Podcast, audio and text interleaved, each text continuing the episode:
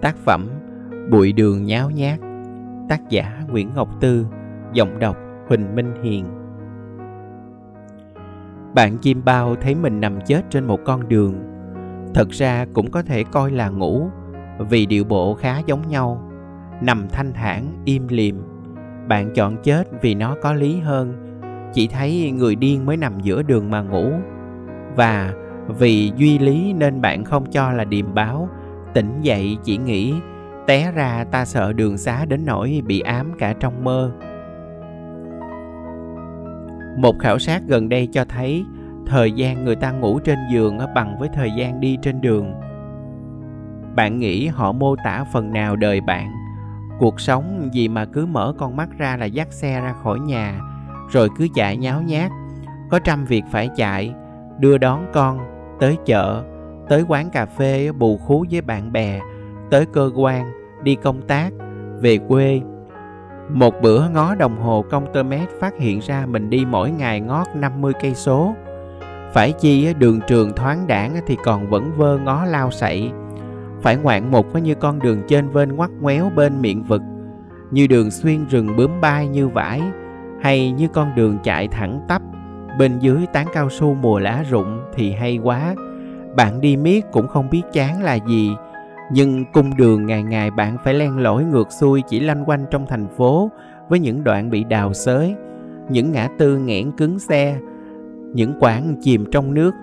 Khói khỏi phải nói, bụi khỏi phải tả, ồn ả thì không cần phải than. Thành ra đi đường là một việc mệt nhọc và cơ cực, tỉnh táo lắm, giỏi giang lắm mới né khỏi nước miếng của người đi trước mới không xảy ra va quẹt, không cán phải xác chuột hay một đống cơm cặn nát, không bị kẹt cứng giữa đám đông hay sụp vào một ổ trâu. Về tới cổng nhà mới dám thở hắt ra tin mình là còn sống. Một mình mạo hiểm đã sợ, nhưng mỗi ngày bạn vẫn phải chở trẻ con theo.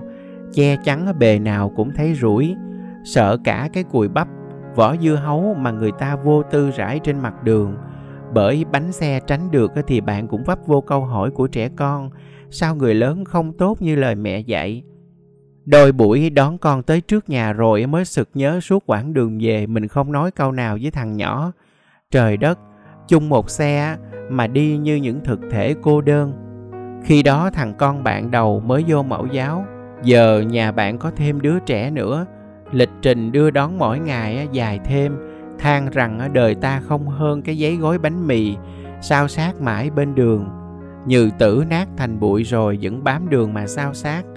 Ba năm trước đi sài gòn chơi, gọi chị bạn cà phê, chị từ chối gọn. Chị đã lỡ về nhà rồi em ơi, bạn nghe giận lắm. Không ngờ giờ mình đã trở thành bản sao, nghĩ tới chuyện ờ, lộn ra đường ờ, nghe ngán ngược như kiểu ờ, chị kiều bị cụ du cho gặp lại anh trọng sau những năm trầm luân.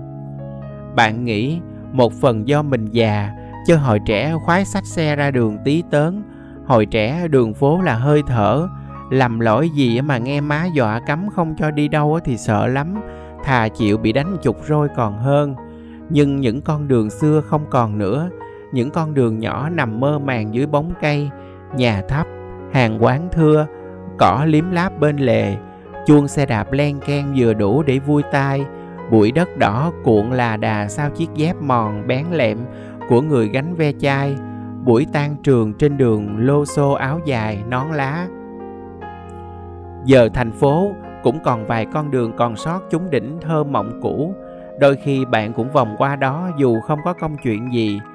Thằng bạn nhỏ hết hồn khi nghe con mẹ nó cao hứng hát ử ừ ư chứ ngày thường ra đường ở mặt mẹ quạo đeo, sẵn sàng sừng sộ ngán ngẩm cái ám khói vô bộ não, đến cả chim bao cũng thấy nằm buồn so giữa đường.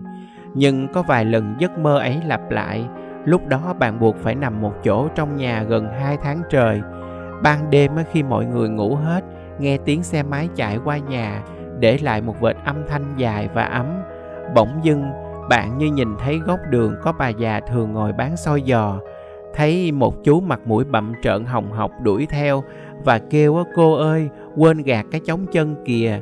Và ở chỗ chốt đèn đỏ có anh cảnh sát giao thông đang thổi bong bóng giùm cho tụi trẻ con. Chim bao đó bạn giải mã bằng những chữ nhớ xa mãi nhớ, lẽ thường.